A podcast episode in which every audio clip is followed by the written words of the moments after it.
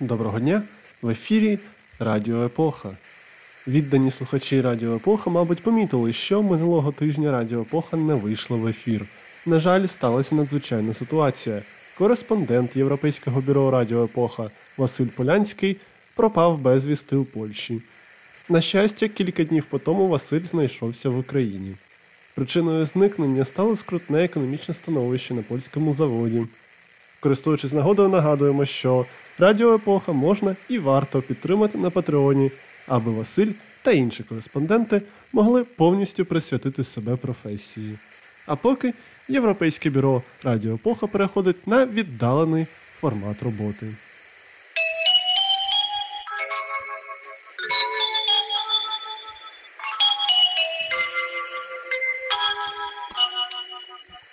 Головна новина. Цілий ряд країн світу частково або повністю призупинили використання вакцини від COVID-19 під брендом AstraZeneca. Низка європейських держав, а саме Австрія, Данія, Естонія, Італія, Ісландія, Латвія, Литва, Люксембург та Норвегія, а пізніше Болгарія, Ірландія, Нідерланди та Румунія, обмежили або повністю згорнули вакцинацію цим препаратом через повідомлення про можливі побічні ефекти у вигляді утворення тромбів та проблем із згортанням крові. Експерти з паніки Радіо Епоха підкреслюють, що немає прямих доказів зв'язку вакцинації препаратом від AstraZeneca та появи вище згаданих побічних ефектів, але зазначають, що Австрія та Данія фіксують поодинокі випадки госпіталізації та навіть смерті через утворення тромбів та проблем з гортанням крові в людей, що були провакциновані британським препаратом. Інші європейські країни призупиняють використання цього препарату в якості міри безпеки до завершення розслідування. Тим часом у Всесвітній організації здоров'я заявили, що не було зафіксовано жодного випадку тромбозу та смерті, які були б спричинені прийомом вакцини AstraZeneca. Цю інформацію оприлюднила головна наукова співробітниця ВОЗ Сумія Свамінатан. У своїй заяві пані Сваміна Тан окремо підкреслила, що ВОЗ закликають утриматися від паніки. Свою заяву також оприлюднили і представники виробника вакцини AstraZeneca. За словами британського виробника, аналіз даних експертами компанії не виявив випадків тромбозу, пов'язаних із вакцинацією препаратом. Більше того, ризик утворення тромбів у вакцинованих навіть нижчий за середній показник. Олександр Корнієнко, заступник голови фракції Слуга народу у Верховній Раді, також висловився щодо резонансної новини. Корнієнко вважає, що наразі Україні не варто відмовлятися від вакцини Covishield, яка розроблена за ліцензією AstraZeneca і відповідно має ідентичний склад. Корнієнко пояснює свою позицію тим, що в Україні станом на зараз просто не було зроблено достатньої кількості щеплень, щоб робити якісь висновки щодо якості препарату. Своєю думкою стосовно ситуації із британською вакциною поділився і міністр культури України Олександр Ткаченко. За версією міністра, відмова низки країн від використання вакцини AstraZeneca спричинена масштабною інформаційною атакою з боку Російської Федерації. На думку Ткаченка, справа в тому, що російська вакцина Спутник Ві наразі не має дозволу на використання в Європейському Союзі. Кремль вже встиг звинуватити в цьому США та їх партнерів, а тепер стала надходити інформація про проблеми з препаратом, який потенційно є основним конкурентом російського спутника на європейському ринку. Експерти з медицини Радіо Епоха нагадують, що в Україні наразі використовується індійська вакцина Covishield, розроблена за ліцензією британського виробника AstraZeneca. Вакцинація відбувається повільно. За перші два тижні було провакциновано лише 38 тисяч осіб, при тому, що лише за минулу добу в Україні було виявлено більш ніж 9 тисяч нових випадків захворювання на COVID-19. Втім, головний санітарний лікар України Віктор Ляшко заявив, що повільні темпи вакцинації були заплановані. За словами Ляшка, наразі існує можливість робити до 30 тисяч щеплень на день, але повільні темпи вакцинації необхідні для уникнення зривів та програмних помилок, які б мали негативний інформаційний вплив на кампанію. Варто зазначити, що саме з метою популяризації низка публічних осіб та політиків отримали щеплення паралельно із лікарями та іншими учасниками першої хвилі вакцинації. Наприклад, сам Ляшко пройшов процедуру вакцинації ще 1 березня.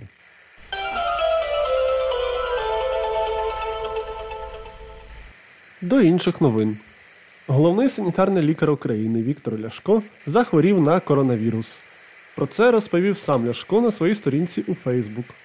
Варто підкреслити, що головний санлікар пройшов процедуру вакцинації від COVID-19 1 березня. Ляшко поспішив заспокоїти антиваксерів. Він пояснив, що ефективність вакцини близько 76% досягається у період з 22 по 90 день з моменту процедури, а захворіти головний санлікар примудрився вже на 13-й день. Ляшко додав, що завдяки вакцині його хвороба проходить без ускладнень.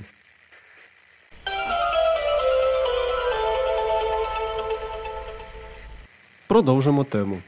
Якщо ви, шановні слухачі, почали перейматися через бентежні новини про вакцинацію та вакцину, які прозвучали в ефірі Радіо Епоха раніше, то запевняємо, перейматися не треба, адже в Україні вже викинули близько двох сотень доз вакцини від COVID-19. Про це розповів головний санітарний лікар України Віктор Ляшко. Причина утилізації в тому, що вакцини постачаються у флаконах, що містять 10 доз. Після того, як такий флакон буде відкрито, препарат має бути введений пацієнтам протягом кількох годин. Саме з метою уникнення утилізації зайвих доз у відкритих флаконах, низка публічних осіб та політиків отримали щеплення паралельно із лікарями та іншими учасниками першої хвилі вакцинації. Наприклад, сам Ляшко пройшов процедуру вакцинації ще 1 березня. Експерти з календарів Радіо Епоха нагадують, що термін придатності 500 тисяч доз вакцини Covishield, які були закуплені Україною, спливає 23 червня.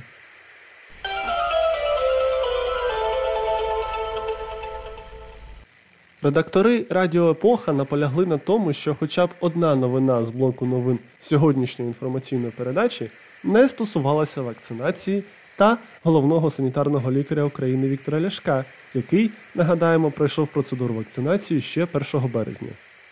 Одіозного народного депутата Олександра Дубінського виключили з партії Слуга народу.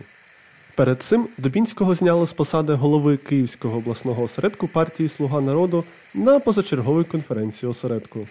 Окрім цього, Дубінський також втратив членство у новому керівному органі партії Національна рада громад. Сам депутат назвав рішення колег шахрайськими та аферистичними схемами, які застосовуються окремими функціонерами. А пізніше опублікував у Фейсбук відео альтернативного засідання з трьома однодумцями, які висловили йому довіру. Експерти зі зради Радіо Епоха нагадують, що Дубінський потрапив під санкції Сполучених Штатів Америки за причетність до втручання в американські вибори, що стало приводом виключити депутата з фракції Слуга народу у Верховній Раді.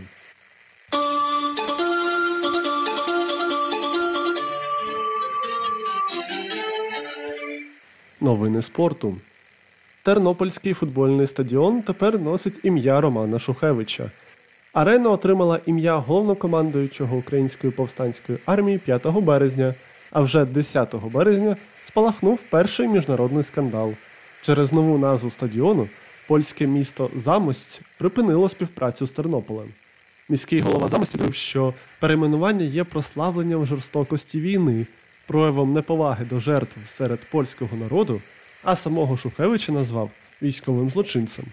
Також за ініціативи польської сторони було припинено реалізацію спільного міського проєкту.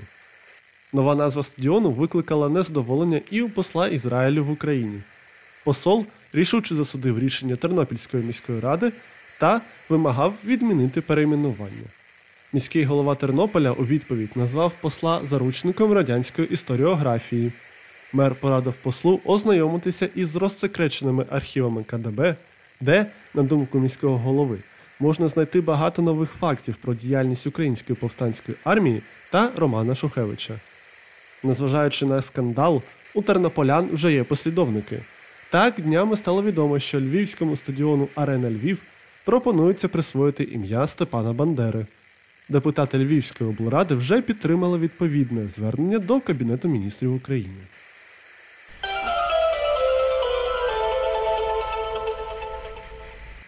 Експерти з гармонії Радіо Епоха спільно з редакторами інформаційної передачі наполягають на необхідності підтримки балансу у всесвіті. Тому в студію Радіо Епоха повертається Катерина Морозова з матеріалами, які точно не будуть такими бентежними та сумними, як попередні новини випуску. Доброго дня, шановні слухачі. На Сумщині було затримано чоловіка, який незаконно перетинав кордон зі спортивними голубами. На днях до прикордонного патрулю повідомили про порушника, що намагався перетнути кордон в недозволеному місці. При собі у порушника знайшли досить дивний вантаж, а саме коробки з 20 голубами, на лапах яких були кільця з номерами. Виявилось, що чоловік не просто наловив голубів на вулиці, а переносив із собою цінний вантаж 20 членів та членкинь Союзу російських спортсменів-голубоводів. На запитання прикордонників голубиний кур'єр відповів, що перетнув кордон випадково у пошуках свого собаки, а голубів знайшов дорогою, мабуть, на зміну собаці, щоб сумно не було. Наразі правоохоронці вирішують питання, кому ж передати врятованих крилатих спортсменів.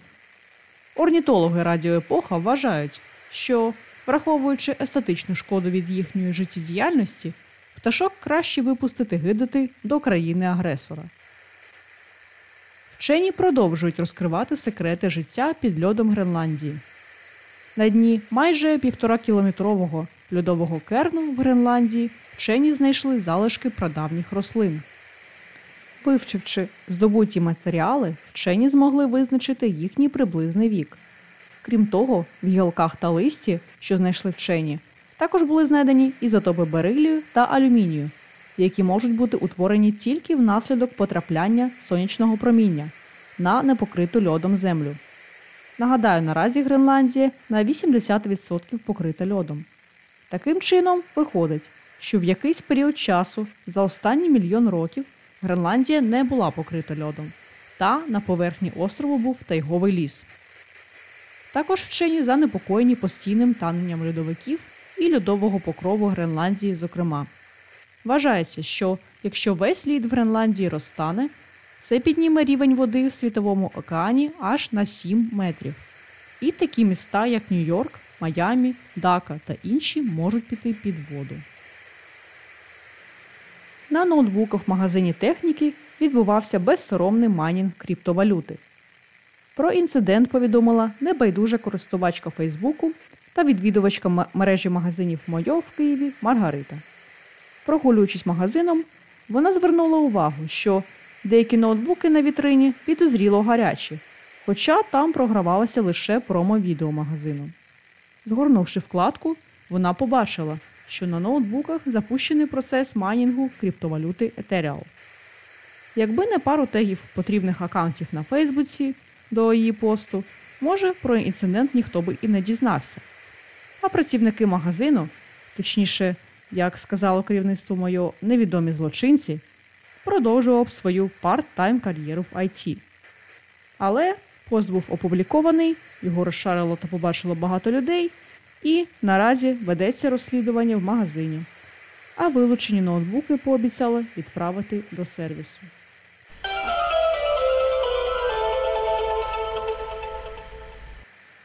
Що ж, якщо майнити криптовалюту на комп'ютерах у студії Радіо Епоха, то згорить уся будівля.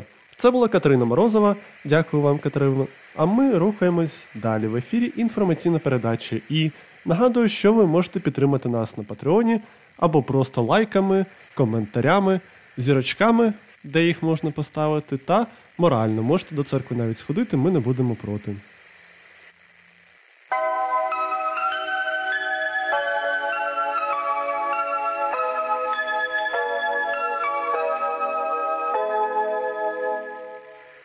Народна погода. 17 березня. Герасім, граківник. В цей день очікувало на приліт граків. Якщо граки прилетіли одразу до гнізд, то весна буде швидкою, та за три тижні можна починати сіяти. 18 березня. Конон огородник. Починаючи з цього дня, буде лише 40 морозних ранків, і кожен наступний буде теплішим за попередній. 19 березня. Костянтин. Якщо в цей день морози, то весна і літо будуть теплі та сухі. А якщо в лісі чутно, як стукає дятел, то морози будуть панувати ще довго. Якщо лід потонув у річці, то рік не буде врожайним. А якщо з'явилися проліски, то можна починати сіяти. 20 березня. Василь. Якщо в цей день крапає з дахів, то рік буде врожайним. Якщо звисають довгі бурульки, гарно вродить льон.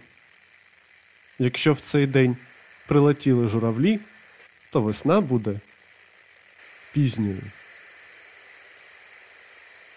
Цей день в історії.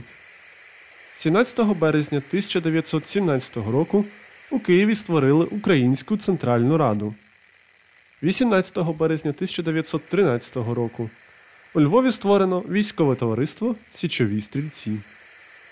18 березня 1969 року народився Василь Іванчук, український шахіст. 19 березня 1895 року народився Максим Рильський, український поет, перекладач та публіцист. 19 березня 1930 року народилася Ліна Костенко, українська поетеса. 19 березня 1935 року у США Ігор Сікорський отримав патент на перший успішний гвинтокрил VS-300. 20 березня 1639 року народився Іван Мазепа, український військовий, політичний і державний діяч, гетьман війська Запорозького. 20 березня 1917 року український історик Михайло Грушевський був обраний головою Центральної Ради. 20 березня 2007 року вийшла комп'ютерна гра Stalker українського розробника GSC Game World. 21 березня 2129 року завдяки роботі тристоронньої контактної групи завершилася десятирічна війна за незалежність Марсу.